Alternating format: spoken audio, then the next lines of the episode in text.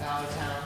Um, and I'm actually not the pastor. Brian is the pastor. I'm part of the lead team. And uh, part of being church in a small town Vermont is oftentimes pastors work more than, this is not just their job. Um, and so my friend Brian, he's also a math teacher during the school year. A lot of demands on him. He's the head of the math department and he leads our church. And one of the ways God's provided and allowing him to do that is uh, through providing some leaders in our church to also one of them, so I'm super excited uh, for today. I'm super excited to talk to you today about no barriers, which is a cool topic. I'll up on the screen. You can get started on a slideshow if it works, but it doesn't. All right. Um, so no barriers is my topic today. That's a really positive, exciting topic. We are a uh, we're a world of barriers, actually. Uh, we like to put uh, barriers in between people that uh, maybe make us uncomfortable. We don't maybe welcome them into our home quite as much. We're all about sort of sort of hiding behind uh, our fancy cars and our fancy homes and different things like that. Uh, but the, the work of God is uh, is no barrier. He, the work of Jesus Christ, He's taken away everything that separates us from each other. Uh, it's awesome. And so we experience that here in Valleytown. Uh, today, I want to I want to teach teach that through four points. Uh, my four points today are um, Jesus makes one plus one equal one. That one's probably been said before. Jesus gives, and I had to do research on this one, 6,109 languages, one word. That comes from the Ethnologue from the Linguist Society. There are 6,190 languages or estimate. Jesus grants 24,000 different people groups one citizenship. Yeah. Diversity glorifies. I wonder throw that last in there. Because in heaven, just so you know, I don't think you can expect one language in heaven. Or even one thing. We're not going to be walking around with a British accent all. I guess this is the language, yeah. Um, that's not a big joke. Um, but yeah, we- and we're going to have a Vermont accent. Well, we might have a Vermont accent, but everybody's not going to be talking with a Vermont accent, just so you know.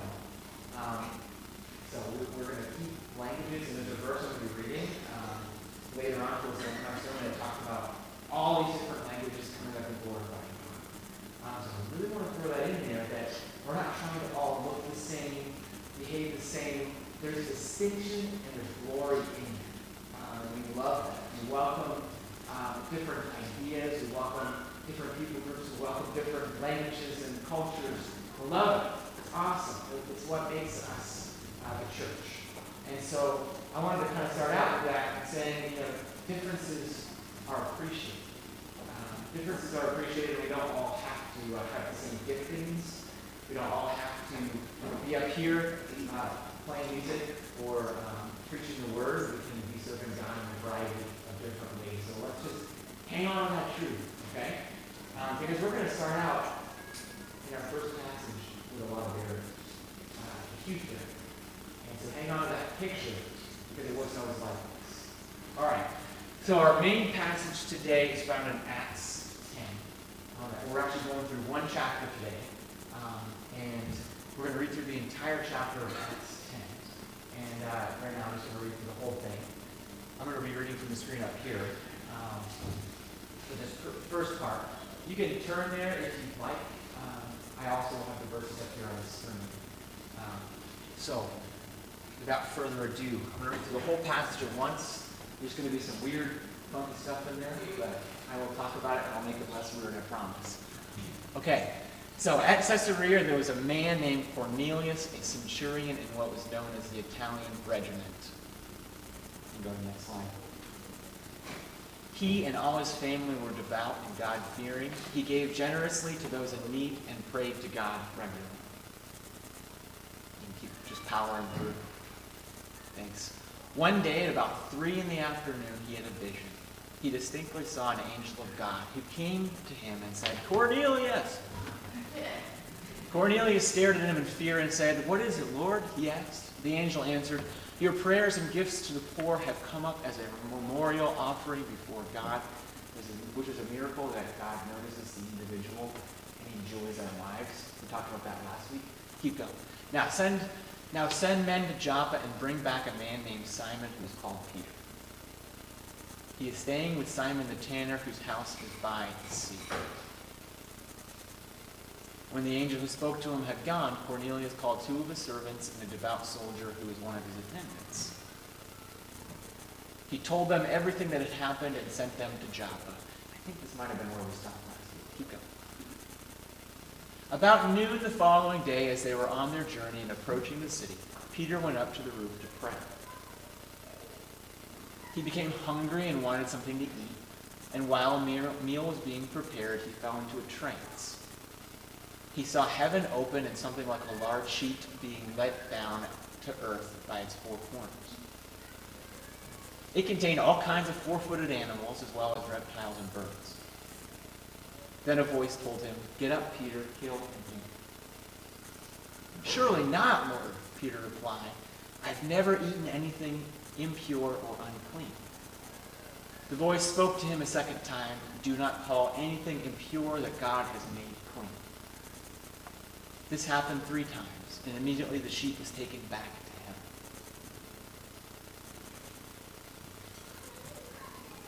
Is there more? Oh, okay. They called out, asking if Simon, who was known as Peter, was staying there. While Peter was still thinking about the vision, the Spirit said to him, Simon, three men are looking for you. So get up and go downstairs. Don't hesitate to go with them, for I have sent them. Peter went down and said to the men, I'm the one you're looking for. Why have you come? The men replied, We have come in, we have come from Cornelius the centurion he is a righteous and God-fearing man who is respected by all the Jewish people. A holy angel told him to ask you to come to this house so that he could hear what you have to say. Then Peter invited the men into the house to be his guests. The next day, Peter started out with them, and some of the believers from Joppa went along. The following day, he arrived in Caesarea. Cornelius was expecting them and had called guests together with his relatives and close friends. As Peter entered the house, Cornelius met him and fell at his feet in reverence. But Peter made him get up. Stand up, he said. I am only a man myself. While talking with him, Peter went inside and found a large gathering of people. He said to them, You are all well aware it is against our law for a Jew to associate with or visit a Gentile. But God has shown me that I should not call anyone impure or unclean. So when I was sent for, I came without raising any objection. May I ask why you sent for me? Cornelius answered, Three days ago I was in my house praying at this hour. At three in the afternoon, suddenly a man in shining clothes stood before me and said, Cornelius, God has heard your prayer and remembered your gifts to the poor. Send to Joppa for Simon, who's called Peter. He is a guest in the home of Simon the tanner, who lives by the sea. So I sent for you immediately, and it was good of you to come. Now we are all here in the presence of God to listen to everything the Lord has commanded you to tell us. Then Peter began to speak. I now realize how true it is that God does not show favoritism, but accepts from every nation the one who fears him and does what is right. You know the message God sent to the people of Israel, announcing the good news of peace through Jesus Christ, who is Lord of all. You know what has happened throughout the province of Judea, beginning in Galilee after the baptism that John preached. How God anointed Jesus of Nazareth with the Holy Spirit and power, and how he went around doing good and healing all who were under the power of the devil because God was with him. We are witnesses of everything he did in the country of the Jews and in Jerusalem. They killed him by hanging him on a cross. But God raised him up from the dead on the third day and caused him to be seen. He was not seen by all the people, but by witnesses whom God had already chosen by us who ate and drank with him after he rose from the dead. He commanded us to preach to the people and to testify that he is the one whom God appointed as judge of the living and the dead. All the prophets testify about him that everyone who believes in him receives forgiveness of sins throughout his, through his name. While Peter was still speaking these words, the Holy Spirit came on all who heard the message. The circumcised believers who had come with Peter were astonished that the gifts of the Holy Spirit had been poured out even on the Gentiles. For they heard them speaking in tongues and praising God, as Peter said, Surely no one can stand in the way of their being baptized with water. They have received the Holy Spirit just as we have. And that's the end of my sermon. Um, oh, okay. So he ordered that they be baptized in the name of Jesus Christ, and they asked Peter to stay with them for a few days. Is that it? I think that's it. Yes? Okay, okay good.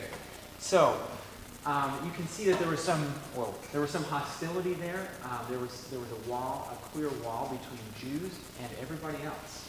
It had, it had existed for a very long time, hundreds and hundreds of years for, for many, many generations.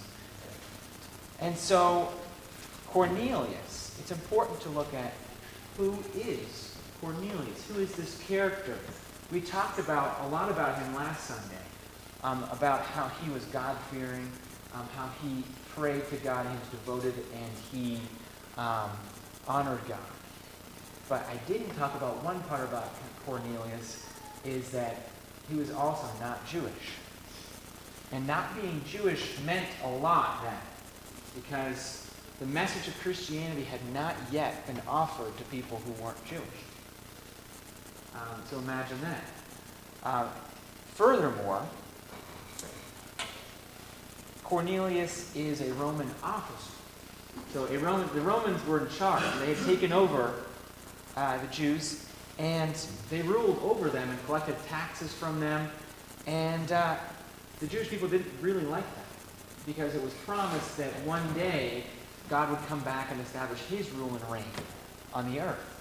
And so when Jesus came, they were actually hoping that he was going to overthrow the Roman government, number one, and establish his rule and reign. Which is why he over and over said, I'm going to the cross to be killed. I'm going to the cross to be killed. I'm going to the cross to be killed. That reign has not yet happened. It's not this time. It's my second coming. People didn't understand that. And so they were waiting waiting for a Messiah. Jesus came as a suffering servant, not as a king. And they didn't like that, so they crucified him. And um, so that's where we kind of leave off. They're still waiting for, for the Messiah to come. And they're still waiting for the Jewish people, the uh, Romans, to be overthrown. And so the Romans are sort of the enemy in this, in this case. Um, and what do the scriptures in the Old Testament say about everyone who's not Jewish? That's a hot topic. Um, so, um, one of the things about God is that He loves to set people apart. Uh, he makes a marriage covenant with us. He sets us apart, um, and He calls us His own. And He didn't do that with everybody at first. He did that with one people group. He chose one random, small, actually one guy, and said, "From you, I'm going to." Have all that you're, you're going to have your your descendants will be like the sand on the seashore. He chose one people group, and he said, "You're special. You're set apart. You're unique. I choose you." And uh, and he said, "Be devoted to me alone."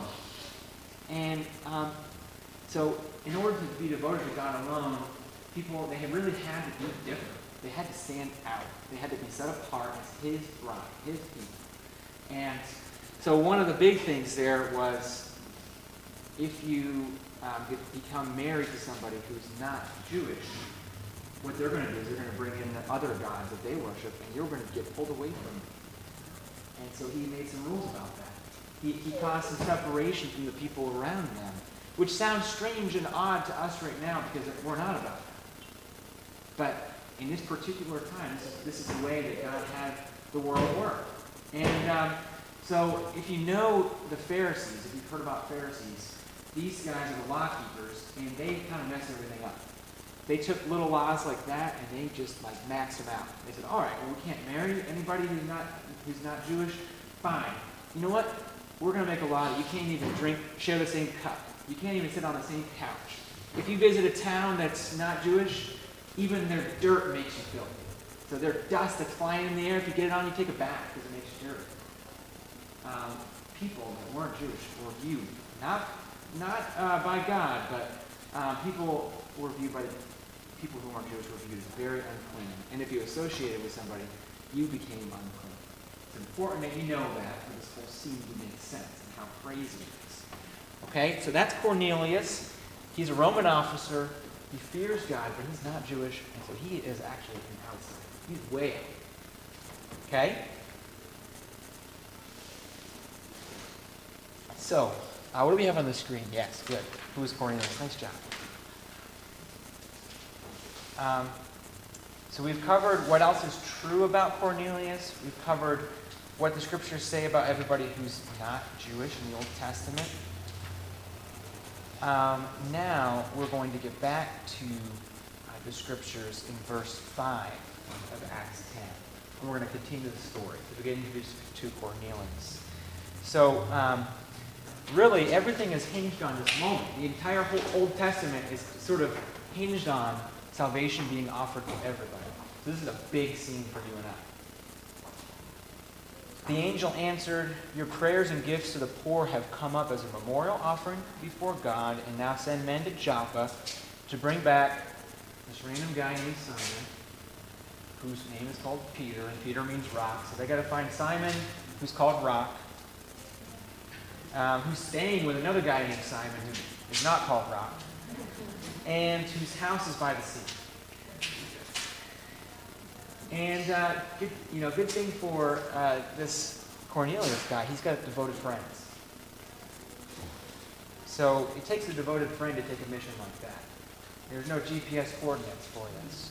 And so when I when I when I was reading that story, it's like, yeah, if, if my friend told me to go to this random town called Joppa uh, and uh, find this guy named Simon who lives with Simon, and one guy's not really named Simon, it'd be really hard. I'd be like, all right, so you really want me to do that? Okay.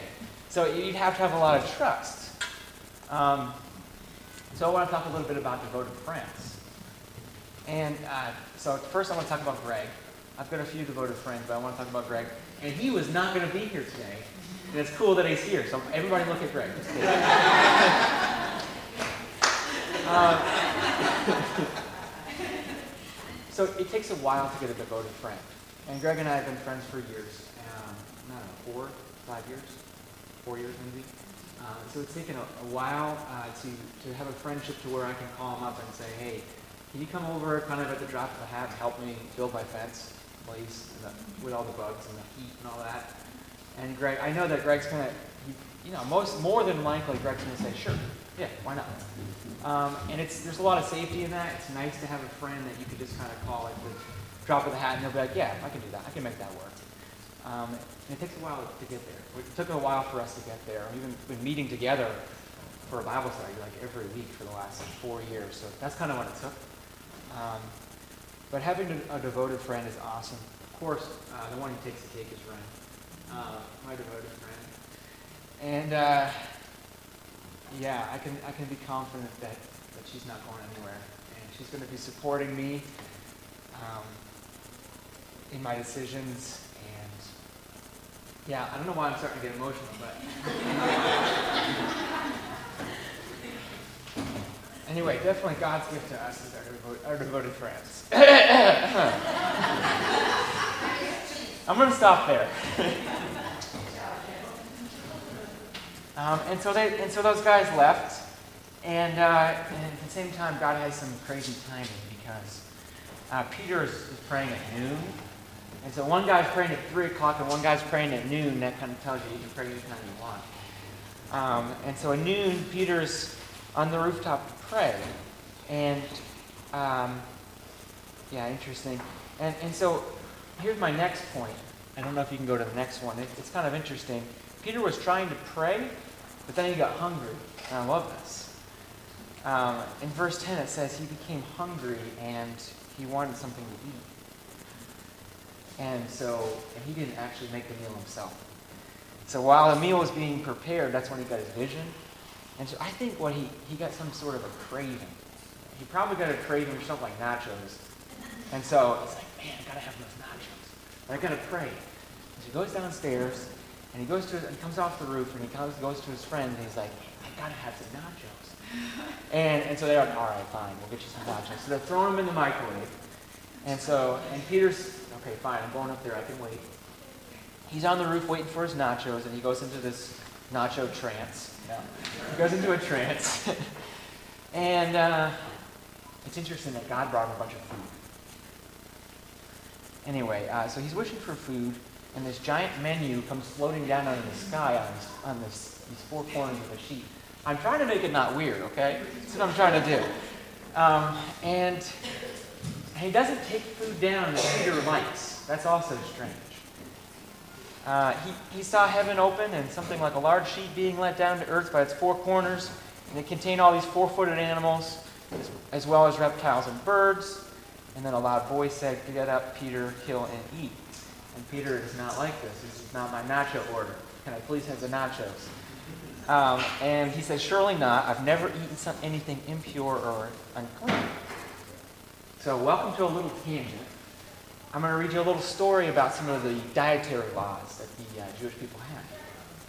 Um, and, the, and the dietary laws say you shouldn't eat what God brought down on the sheet for him. And again, why, why have dietary laws? Why did God do that? It's that set of apartness, that specialness. You're mine, and I want you to be different. Um, so I don't know how long, I'm, how much of this I'm going to read. It's not going to be on the screen. But I want you to hear just kind of the task that people had in order to be uh, Jewish at that time. So you ready? Leviticus 11. The Lord said to Moses and Aaron, Say to the Israelites, of all the animals that live on the land, these are the ones you may eat. You may eat any animal that has a divided hoof and that chews the cud. You got that? There are some that only chew the cud, or only have a divided hoof. You got that? But you must not eat them The camel, though it chews the cud, does not have a divided hoof, so it's not clean for you hyrax, whatever that is, though it chews the cud, does not have a divided hoof, it's unclean. The rabbit, it chews the cud, does not have a divided hoof, it's unclean. The pig, though it has a divided hoof, this one doesn't. It does not chew the cud, it's unclean for you. You must not eat their meat or touch their carcasses, they're unclean. Of all living creatures in the water and the seas and the streams, you may eat that have fins and scales. So and scales. So what would be out, John? What doesn't it have no trout?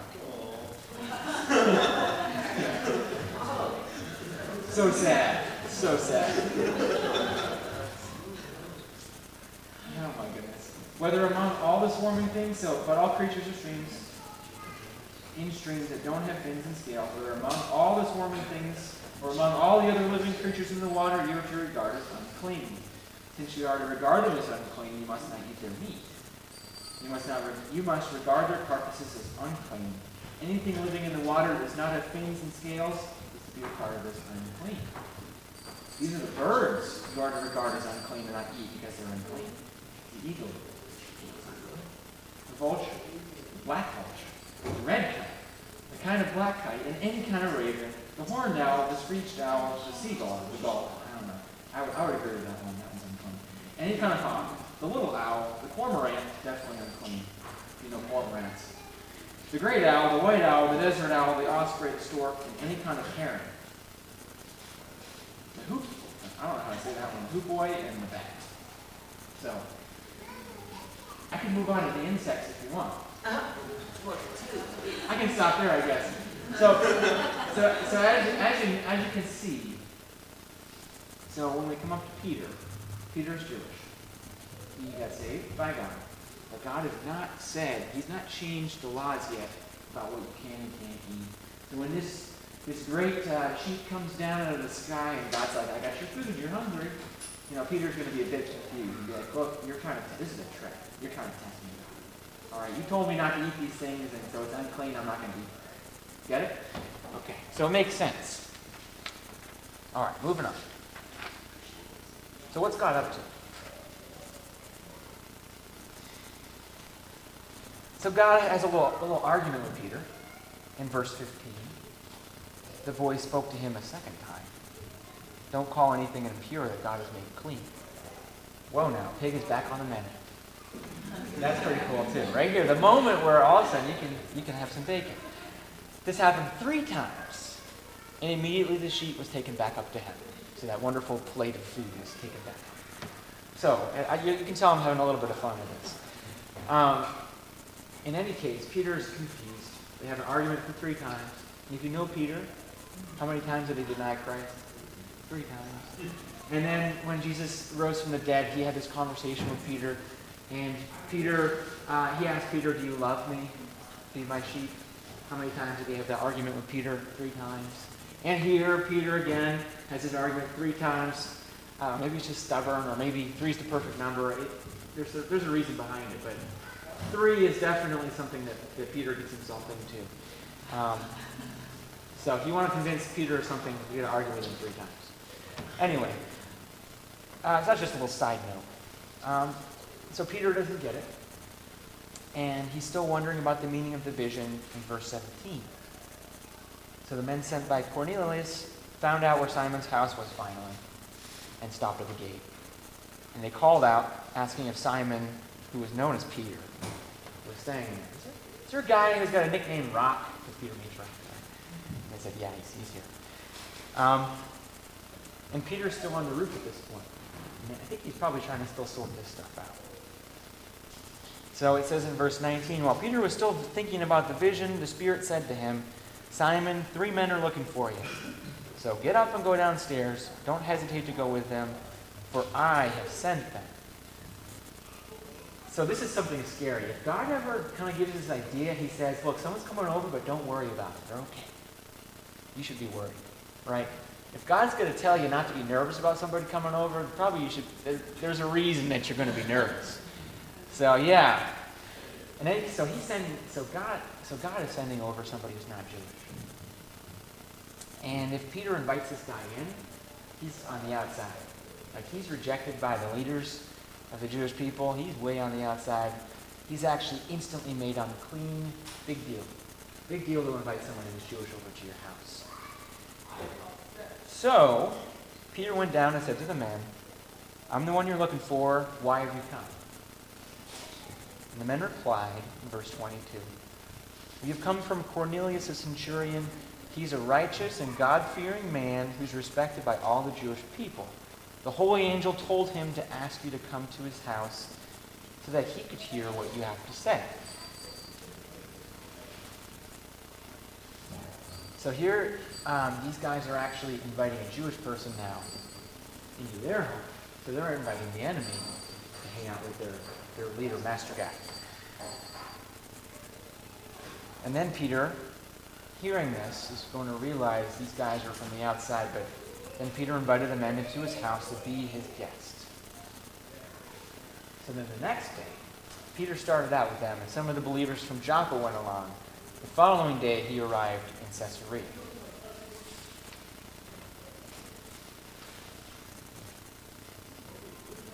And what's kind of cool about Cornelius is he gets his whole family together. He gets all his closest friends together. He's taking this big leap of faith for God because he's telling his friends, I saw an angel, and the angel told me to invite this guy over. And something big's going to happen. I don't really know. Um, so if, if, you, if he invites all his closest friends over and it all kinds of a big flop, then he's known as the crazy guy that, you know, sees this angel and, you know, his closest friends are going to think he's kind of off his rocker. So it's a big deal that he invites all these people over. It's a big risk. And in verse 25, Peter enters the house. Cornelius met him and fell at his feet in reverence. But Peter made him get up and said, Stand up. I am only a man myself. And so this guy who's on the low end of the totem pole uh, knows that he's unclear, unclean in front of Peter, and so he's like, oh my goodness, you know, in reverence on his knees. And, uh, and the first thing that happens when they come together is you see an immediate hint of the wall coming down, of separation. He brings them up on the same level. We're equals. I'm a man, you're a man. Which is the answer, right? That's what we want to have when somebody is different from us. We're all human beings. We, all, we are all created in God's image. So, amen. All right. Um, so I'm going to keep going in verse 27. While talking with him, Peter went outside and found a large gathering of people. He said to them, You're well aware it's against our law for a Jew to associate or visit with a Gentile. But God has shown me that I should not call anyone impure or unclean. So when I was sent for, I came without raising any objection. May I ask why you sent for me? Cornelius answered, Three days ago I was in my house praying at this hour, at three in the afternoon. Suddenly a man in shining clothes stood before me and said, Cornelius, God has heard your prayer and remembered your gifts to the poor. Send to Joppa for Simon, who's called Peter. He is a guest in the home of Simon the tanner, who lives by the sea. So I sent for you immediately, and it was good of you to come.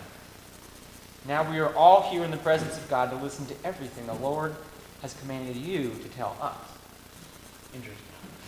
Peter's like, all right, what do you have to tell me? And Cornelius is like, all right, what do you have to tell me? To put it back on you. So Peter has definitely understood this at this point. He understands what God's doing, which is really cool. Then Peter began to speak. Uh, and as I read, I want you to think about who made all the difference, who brought the, uh, the division, made an end to our divisions. I now realize how true it is that God does not show favoritism, but accepts from every nation the one who fears him and does what is right.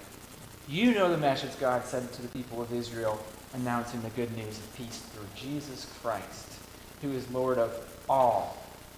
You know what happened throughout the province of Judea, beginning in Galilee, Galilee after the baptism that John preached. How God anointed Jesus of Nazareth with the Holy Spirit and power, and how he, and how he went around doing good and healing all who were under the power of the devil, because God was with him. We are witnesses to everything he did in the country of Jews and Jerusalem. They killed him, hanging him on a cross, but God raised him from the dead on the third day and caused him to be seen. He was not seen by all the people, but by witnesses from God who, had already, who God had already chose. By us who ate and drank with him after he rose from the dead. He commanded to us to preach to the people and to testify that he is the one whom God appointed as judge of the living and the dead. All the prophets testify about him that everyone, and that is everyone, who believes in him receives forgiveness of sins through his name. Whilst Peter was speaking these words, the Holy Spirit came on all who heard the message. The circumcised believers who had come with Peter were astonished that the gift of the Holy Spirit had been poured out even on the Gentiles, for they were speaking in tongues and praising God. Then Peter said, Surely no one can stand in the way of their being baptized with water. They have received the Holy Spirit just as we have. So he ordered that they be baptized in the name of Jesus Christ. Then they asked Peter to stay with them for a few days. So, I'm going to bring it home here. Back to my three main points. And I, am going to close with a, with a handful of verses that further illustrate the two being one, differences coming together in Jesus Christ. Jesus makes 1 plus 1 equal 1. He gives 6,109 languages one word in his scriptures. We all have that same message um, that he's put in our hearts. Jesus grants 24,000 people, groups, one citizenship. Yet, he keeps our diversity for a reason. Right? We appreciate it. We love it um, we encourage it. So let me bring it home with, that, with, with the scriptures here. Ephesians 2 12 to 13. And uh, this you in this verse is talking about most likely everybody in here, including myself. And it's also talking about Cornelius. Talking about the outsiders. We were not, at one point, not included in the in group. Verse 12 says, and I, I don't think I have these verses on the, on the screen, just the main points can stay up. Remember that at one time you were separate from Christ, alienated from the commonwealth of Israel, and strangers to the covenants of the promise, without hope and without God in the world. But now, Christ Jesus, in Christ Jesus, you who were once far away have been brought near by the blood. Galatians 2 26 to 29 says, So in Christ Jesus, you are all children of God through faith. For all of you who are baptized into Christ have clothed yourself with Christ.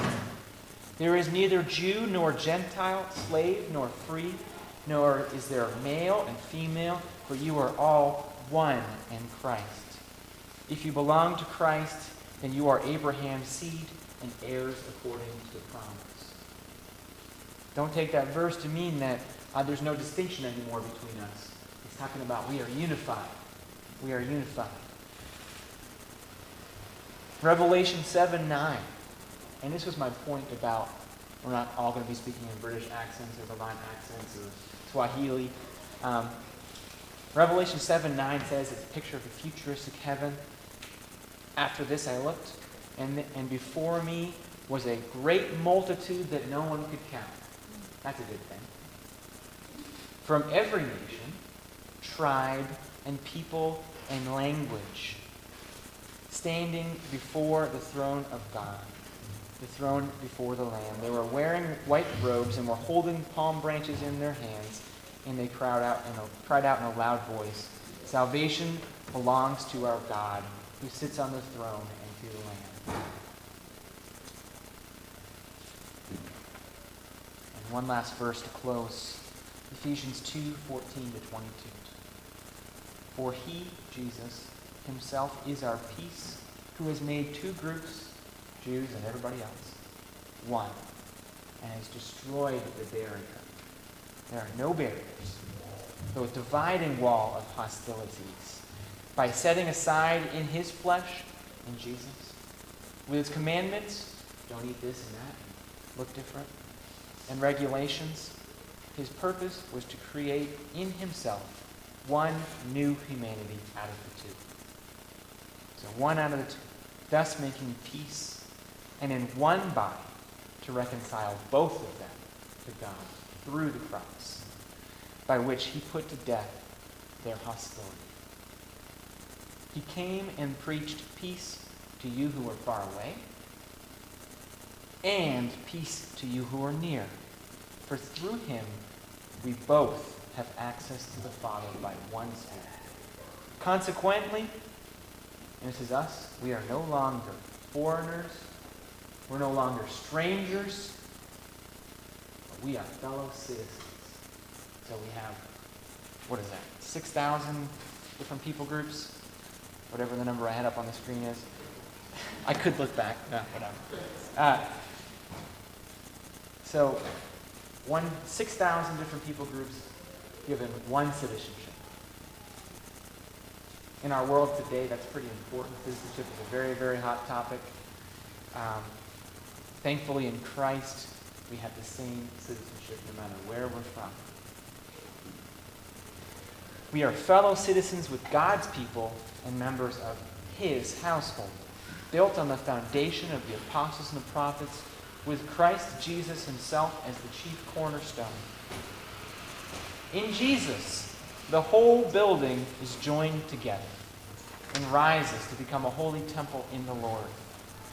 And in him, you or us, we are being built together to become a dwelling in which God lives by his Spirit. That's the work that God's about. He's about dividing any hostility or any walls, taking them down, and bringing us together in unity. And that's what we need to be focused on. When we meet new people, when new people come to our area, when we find people that we don't like versus people that we really like, we're trying to create a unity and we're trying to set our preference aside. Uh, and in doing so, we can get a little slice of heaven when all different tongues and languages will be worshiping God in one voice in one truth. Um, so let's be excited about that today. And uh, yeah, let's pray for that. Let's pray that uh, God would help us in that because we all have things inside of us. We all have uh, little little dark spots in our hearts, um, sin in our hearts um, that kind of gives us uh, gives us a wall to between us and somebody else, and we need God to take that down. He's the only one that can do it, um, and we want we want that uh, we want people around our table that that look different, that talk different, that have different ideas, that are way off the mark on different things. We want that. We want that in our family. We want that around our table. And so let's pursue that as a church family. All right, let's pray. Lord Jesus, I thank you that we've come to faith in you. And you are a God who made it possible for us to be unified. Because you're the unifier. What we have in common is you. You bring people that are so different together into oneness. And we hang on your tree and we pursue you. We love that. We love you. We want to be more like you. And we thank you that your plan is diversity. Your plan is uh, uniqueness. Because each been created so unique. And your love so much like. Help us to those eyes for those around us. Give us grace in that area and forgive us if we've offended you. And uh, I pray,